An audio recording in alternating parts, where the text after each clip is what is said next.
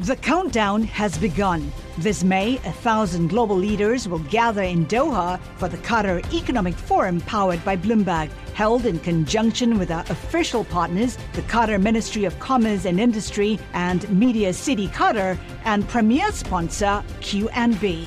Join heads of state, influential ministers, and leading CEOs to make new connections and gain unique insights. Learn more at QatarEconomicForum.com.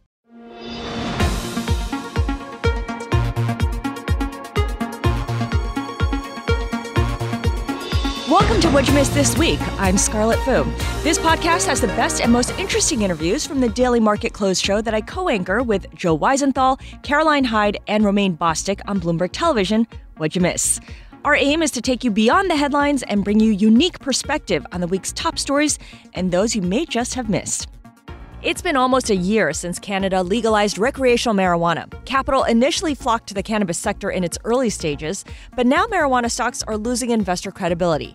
Seaport Global Securities went so far as to say that not all of them will survive.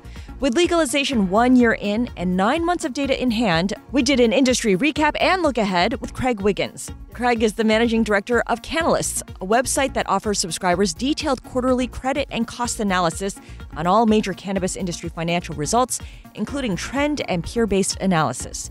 We began by asking Craig to explain the work that his firm does. Yeah, we were uh, birthed out of Reddit of all places, and we now have a subscription website where we do some deep dives on the top companies both in Canada and the US. And we offer our opinions. Uh, we like to say we read financial statements out loud. Some people don't want us reading them that, that loudly. Fascinating stuff. So there's your the way in which you were born.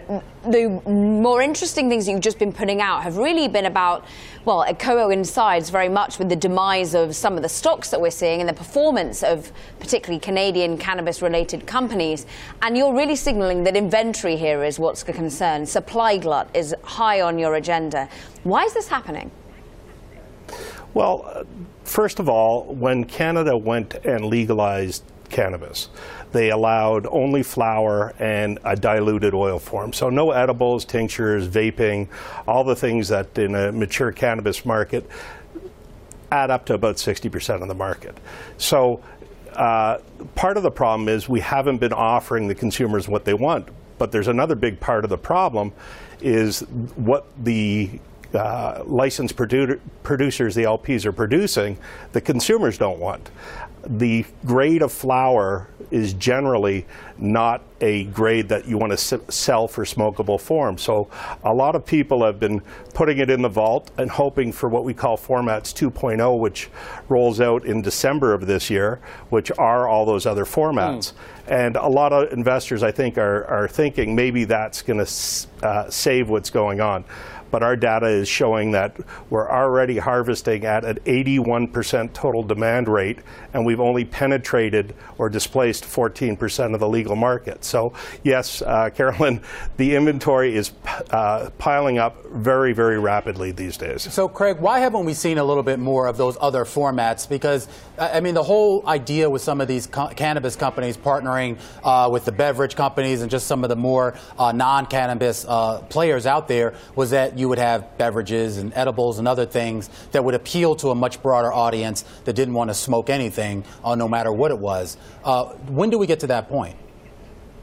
Well, the first phase of cannabis was rolled out, what we call 1.0.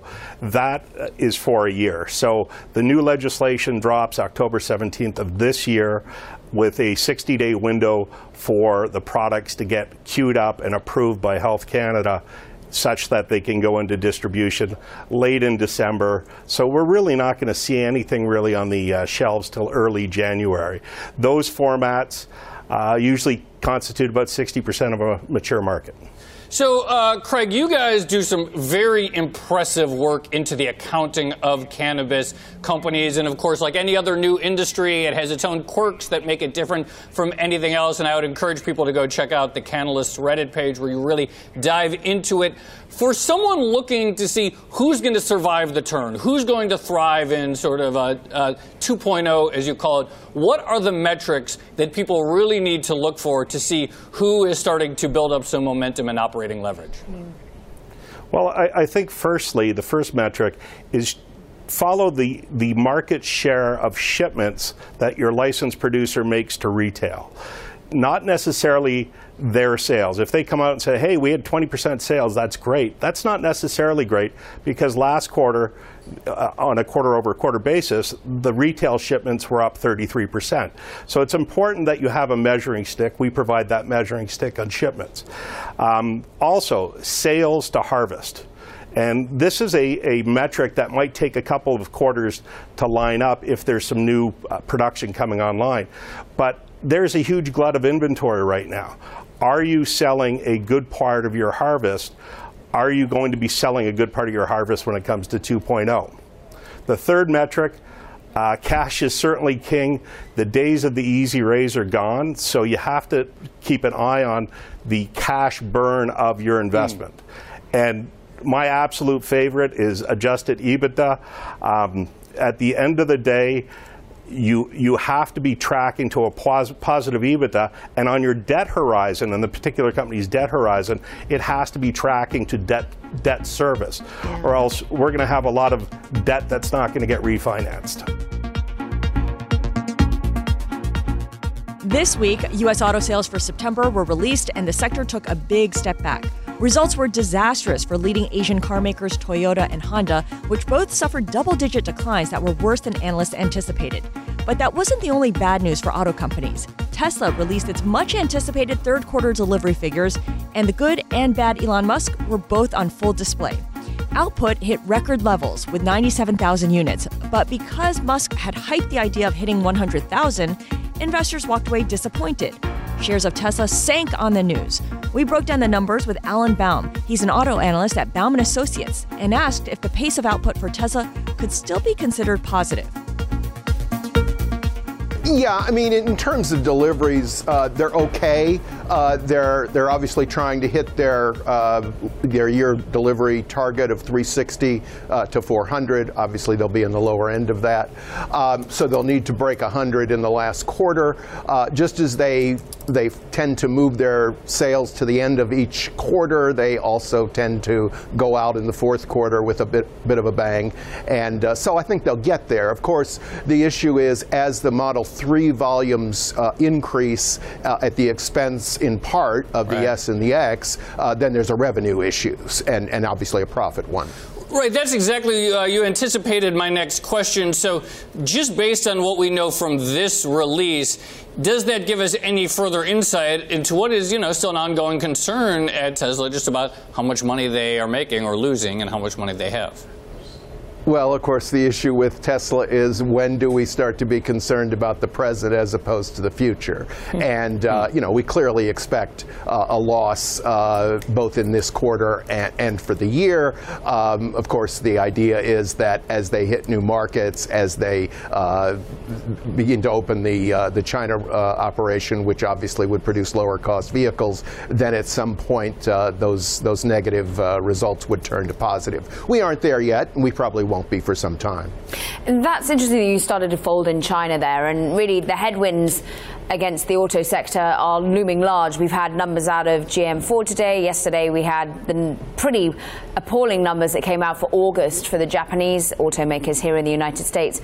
Overall, do you think the environment is as dire as many are worrying about for the auto sector right now?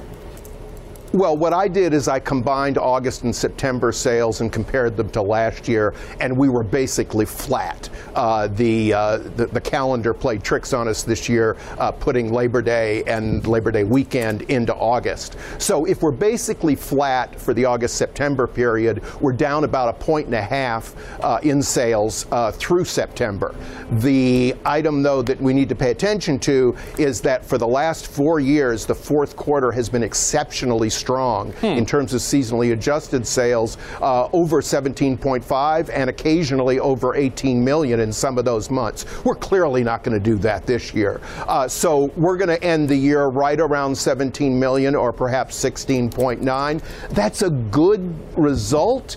The, the concern I have is, of course, that uh, as we look at profit reporting from not just the Detroit 3, but uh, the Germans in particular uh, with the export uh, focus that they they have, uh, you know, they're they're all reporting uh, uh, profits that are starting to slip. Again, they're, they're not terrible numbers, but Yeah. uh, they are starting to turn the other way. So that's 17 million. I mean, that's a nice psychological number. I know that's going to mean a lot, just kind of keeping the streak alive here. But how are we arriving at those numbers? There's been a lot of data out over the last couple of weeks, and a report in the Wall Street Journal about how the length of auto loans has gotten longer, now averaging about six years. Uh, the amount of debt uh, consumers are taking on to finance these vehicles has gotten to the point where people are really stretched. And that raises the question of how long can this sales growth continue if you already have a consumer that's already tapped out, at least with regards to credit. Well, that, that growth is not going to continue. We're going to see continuous drops over the next uh, year, two, three. Um, the, the issue, though, is uh, our retail sales have already, for some time period, been on the downside. Fleet sales have picked up. Fleet sales are a little more profitable than they used to be, but they're obviously less profitable than retail sales. On the other hand, the automakers have done a reasonably good job of holding the line on incentives. Otherwise, that uh, that profit reporting would look a lot redder than it is. So yeah, we, we are we are stretching uh, our our uh, the market uh, out to a somewhat uh, uncomfortable place. Alan, real quickly on Tesla specifically, one of the uh, bear arguments for a while has been the emergence of competition, and people look around and say there's a lot of good looking electric cars out there from competitors or imminently going to be unveiled. Do you see that happening? Is there meaningful incursion yet into the space from other companies making competitive products? It depends where Tesla goes with the Model 3. And what I mean by that is that they've, they've kind of hit a plateau on the Model S and the Model X. Uh, the Model 3 uh, is still a luxury vehicle uh, selling for an average price of, of around uh, 45 to 50 before the disappearing uh, tax credit. To the extent that they pull that price down, uh, then there will be some competition going forward. Right now, when we when we look at competition, we're looking at Audi, we're looking at Jag, uh, and uh, those those prices are are much higher uh, than what we're seeing in the mainstream uh, for uh, for Tesla. Uh, but of course, they have the brand value and the experience in manufacturing that Tesla does not. And so, as the rest of the industry starts to come into a more mainstream position in EVs, and we're certainly not there yet, and for that matter, neither is Tesla, uh, then we'll start to see where that stands. This week was a busy one for economic data, and it came in soft around the world. Germany's economic woes spread to its services sector, with September PMI coming in below estimates. On the US side, the ISM non manufacturing index hit a three year low and missed all estimates. David Levy, chairman of the Jerome Levy Forecasting Center, took us through all the data before Jobs Day. step back and what is the what is the big part of the uh, picture that's being missed? I think that may Right. tie into your theme a little bit here. Uh, and and there's a, generally a lack of understanding of what it is that's happening in the rest of the world and how it's affecting us. We hear a lot about the trade deficits and the trade war and other things. Uh, there's a problem with massively overbuilt balance sheets in the private sector in the entire world. We have a problem here, but it's worse overseas, and it's starting to bring the other rest of the world down. That's why the data keep being worse than expected. It's affecting us directly, but if we are vulnerable, unusually vulnerable to weakness in our stock markets. Uh, so uh, that will will affect us. This is a really important point, and your organization, your firm, you put out this new note, Bubble or Nothing, which looks at this phenomenon of overinflated asset valuations. And we like to think, or massive balance sheets, we like to think that financial markets are a function of the real economy. And what you're saying is that the real economy is downstream from, from financial markets. Well, I, am not sure I put it exactly that way, and, and, let me also emphasize that this piece is unlike our normal material. Sure. Is we put out as a white paper. This is for public consumption. Sure. Anybody can read it. Bubble or Nothing is really about why the economy has changed, why we're seeing uh, more and more bubbles in expansions, bigger uh, periods of financial Yeah. fallout, and it comes down to a structural change that's happened, goes back all the way to the end of World War II, and that is private sector balance sheets have been growing faster than income for decade after decade, and this actually changes parameters in the economy, starts to make decisions necessarily riskier. And that, that dynamic of what's going on is making this process unsustainable. The inability to keep pushing interest rates down, which you see everyone around the world Yeah. trying to do to support these balance sheets and keep them expanding, it, we're running out of room to do that. So that's, that's a profound risk that's hanging over financial markets internationally, and it's affecting whatever happens in this cycle. And I'll give you my pro- professional Yeah. opinions about that, but it is a fact that balance sheets uh, have become large. They've forced risk taking. They've undermined returns, made people seek capital gains. And that's kind of the world we're living in. Whereas you said the US perhaps isn't as is- isn't as dramatically over leveraged as other areas. I mean, is it just China that comes to mind that have really Oh, China, gone Canada, great guns? Australia. Uh, Europe has a, uh, uh, unlike the U.S., um, which deleveraged in the private sector. That's Yeah. one place we made. We still have enormous leverage, especially in the corporate sector, but we have reduced. Europe did not really deleverage very much, and they had a similar debt situation. They've much more kind of just kept things going, rolling it along. So that, uh, we've at least begun a correction process. What, what if we don't get to that correction process in time? Are there sort of enough? Are the right tools there to sort of address another crisis, considering that we are? It is sort of a different balance we're dealing. Well, I think if, the, if if people, uh, and that's a, a great question because people are constantly thinking, well, does the Fed have enough bullets? Part of the story is, and if I can think of what uh, Christine Lagarde said, I'm not a fairy. In other words, there's a limit to what central banks can do. And people are starting to realize there's something that fiscal policy needs to do.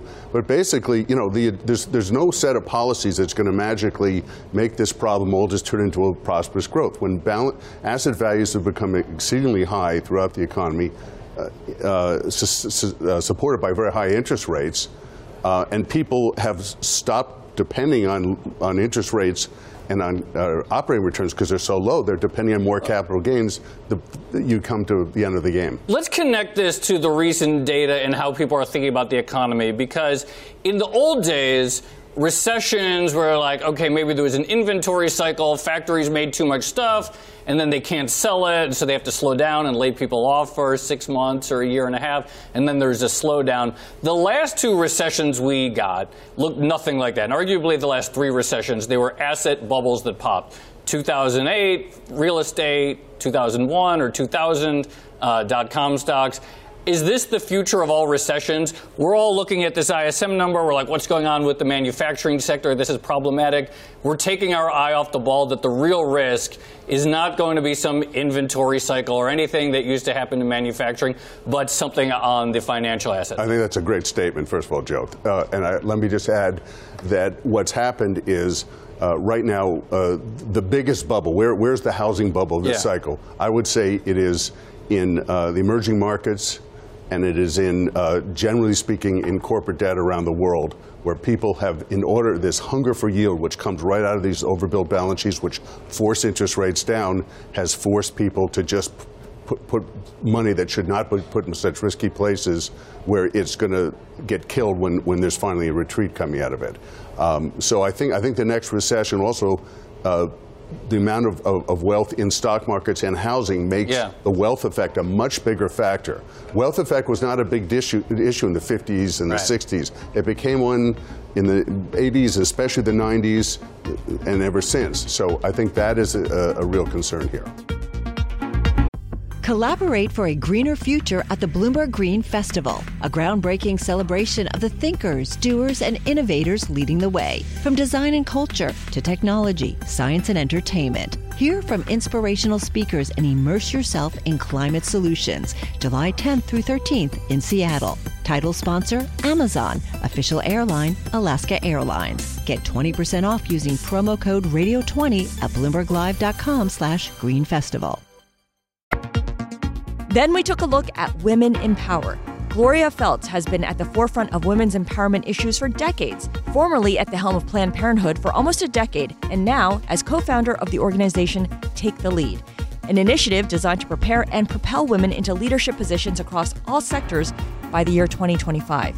I sat down with Gloria, and she explained the steps that she takes to inspire women to take the lead. It's an interesting conversation to have, and each company is different. And so we do our best to customize that conversation because what we do is we do training, coaching, role model programs, and thought leadership, a whole package that I found in my own research women actually need to make that next step, frankly, to stay in the game. Sometimes the hardest part is, especially at mid career, to help women stay in the game. And my belief is if you can help women stay in the game for one generation, we will have this parity thing all solved. We will be there. So companies tend to look at it more from the top down in terms of policies. Surprise, surprise. And, and, and culture is very important. There's no question. And you have to have the commitment from the top. But it's, it's, a, difficult, uh, it's a difficult journey sometimes to get from the good words on the, on the website to actually bringing in really robust programs that enable women to, to stay uh, in the company. So, what's different about what you offer versus what I'm sure a lot of companies will say, I've got this. We've got people on staff to do a lot of this. We're working on it already. We can do it internally. We don't need external help in this. I think that's fantastic. And I, will do everything I can to work within that company and what they do already have. But what nobody has that we do, and, and again, this comes from my own research as well as looking at my own career and my own heart, I guess you could say, um, is that. Uh, I believe women's relationship with power is a critical piece of this. So I focus on helping women deconstruct their understanding of power, which has been in a very sort of male dominated narrative of scarce resources. Mm-hmm. And once we can make a shift from it's not about power over, it's the power to do great things. There's not a finite pie. Mm-hmm. Eh, the more there is, the more there is. I see women's masks fall off of their faces and they're like, oh, I want that. That I want. So then that gives them the ability to embrace their higher level of intention about what they see themselves as doing, mm-hmm. what they want to be in their careers. And, and, and it's joyful as opposed to being a slogging hard work in a culture where they feel like they don't fit. So this sounds like something where you really need to work with the individual rather than with the institution, with the company. Do you find that it's a challenge to engage with the institution on the, the on the need for this kind of training versus getting individuals excited? Well, I think it's it's a little bit of both because you do need to have it coming from all directions. So what I like to do is to start with some conversation with executives around the culture and what their aims and goals are. Mm-hmm. Because once I know that, then it's easier to help women know what their or develop their own career trajectory within that.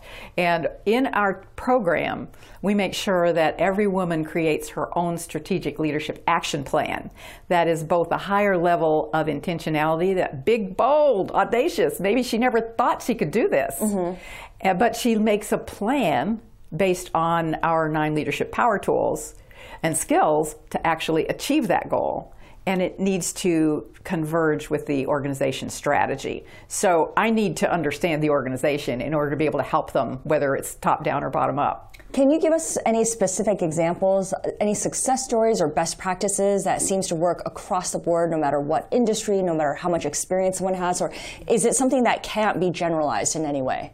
Oh, I, well, it, it, it's it's to me it feels fairly easy. Uh, it's not. Well, I should say it a little differently it feels simple, although it's not easy. Mm. There's a difference, okay. right? Simple concepts, simple but difficult concepts, to implement. But difficult sometimes to implement, and it does start with knowing yourself. You know, every great leader knows herself or himself really mm-hmm. well, and knows what their value. They know what their values are. They know um, they. so I help them get in touch with their own power journey, and those moments when they have felt they they were able to take a leap forward. And those moments when they just feel like they can't or, or couldn't, things they had to work their way out of. You have to get in touch with those things 1st mm-hmm. Know who you are, know where you came from, know Before what you your values figure out the are. that's yes, needed. right then. So I think those things are universal. And the greatest leaders always know themselves in that way. And then you have to have the skills and tools to thrive in the world as it is while you're changing it. Do you work with only women or are men part of your program as well as you try to achieve gender parity? I'm so glad you asked that question. Uh, primarily, we work with women.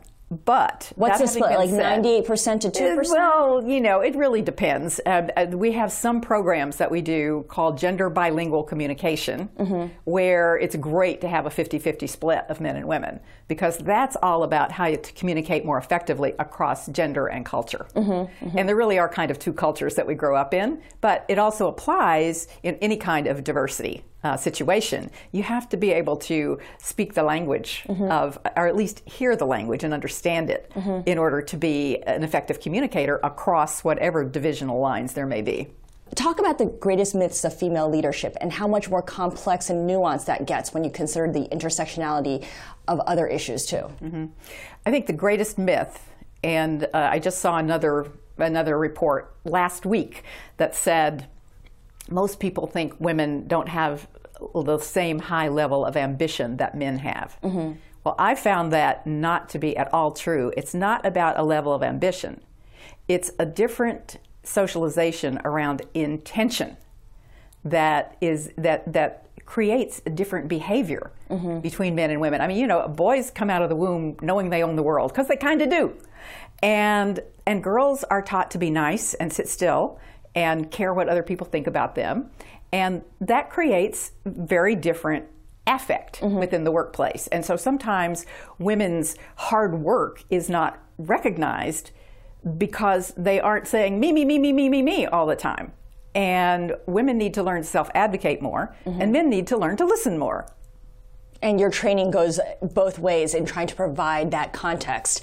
Um, I want to switch gears a little bit here because before you founded Take the Lead, co-founded Take the Lead, you were president and CEO of Planned Parenthood. You were involved in that organization for three decades. Talk a little bit about how different the conversation on women's health has become over time, especially in the last couple of years. In one respect, it hasn't changed. In one respect, I'm telling you, so little has changed since the organization was founded, since the first birth control clinic in the United States over 100 years ago.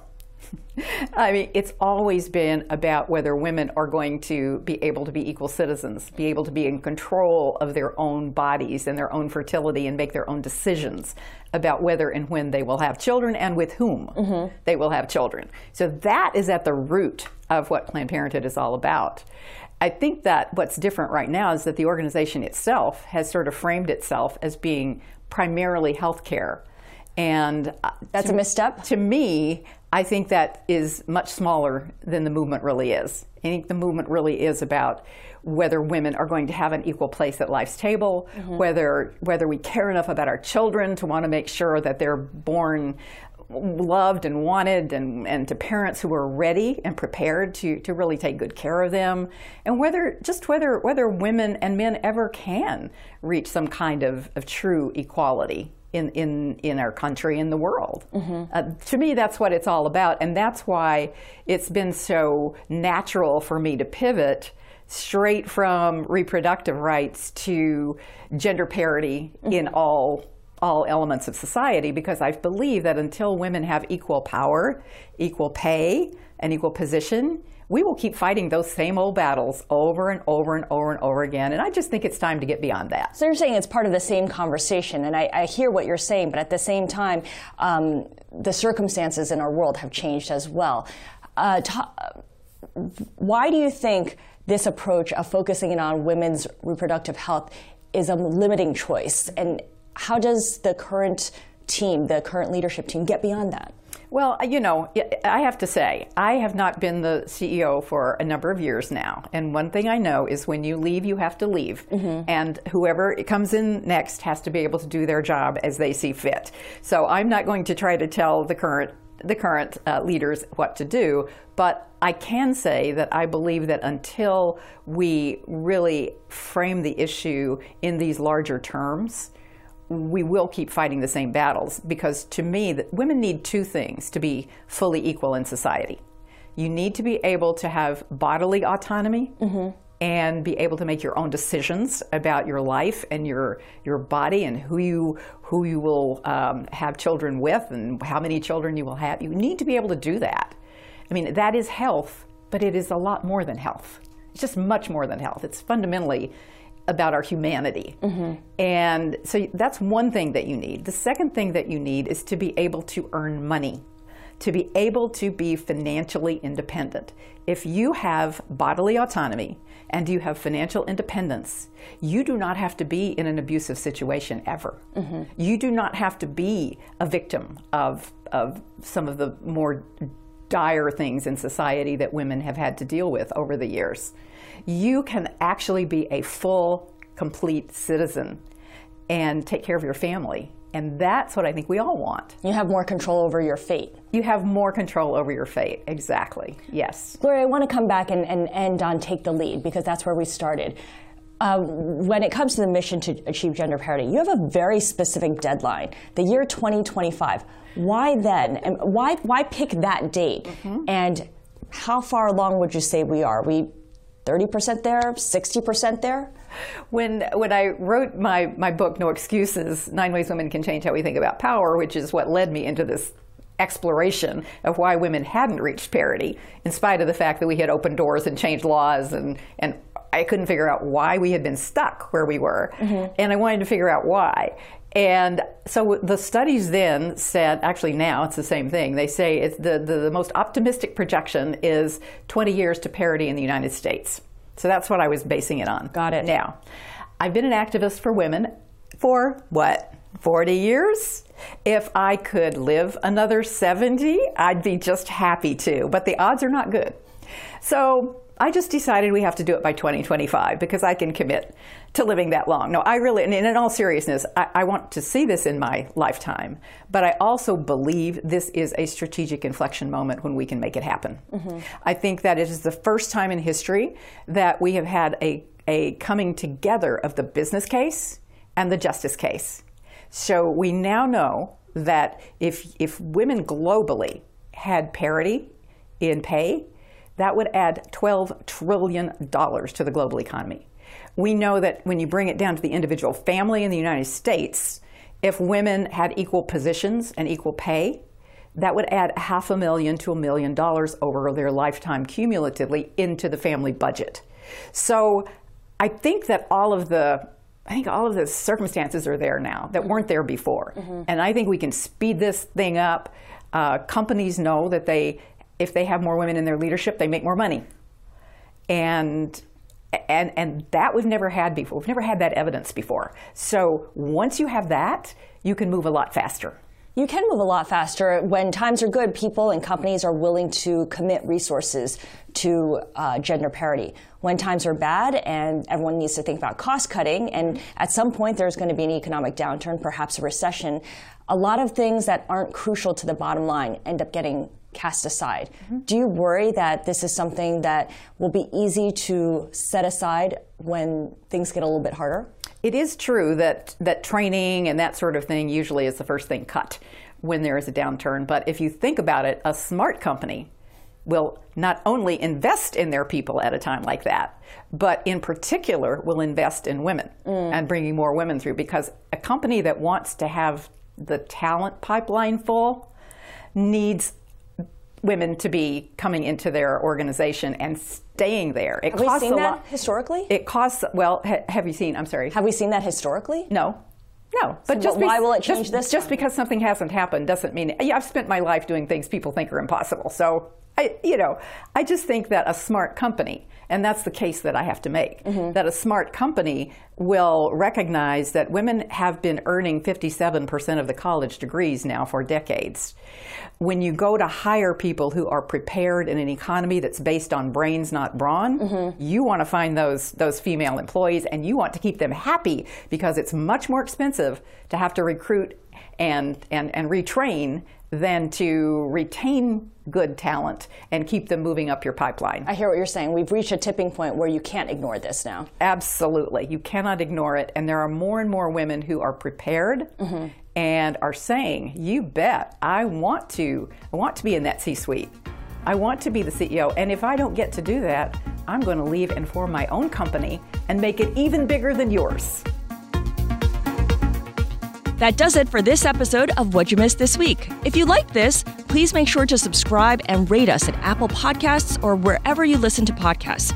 And be sure to tune in to our Market Close show every weekday from 3:30 to 5 p.m. on Bloomberg Television and from 4 to 5 p.m. streaming on Twitter. Thanks for listening and have a great weekend.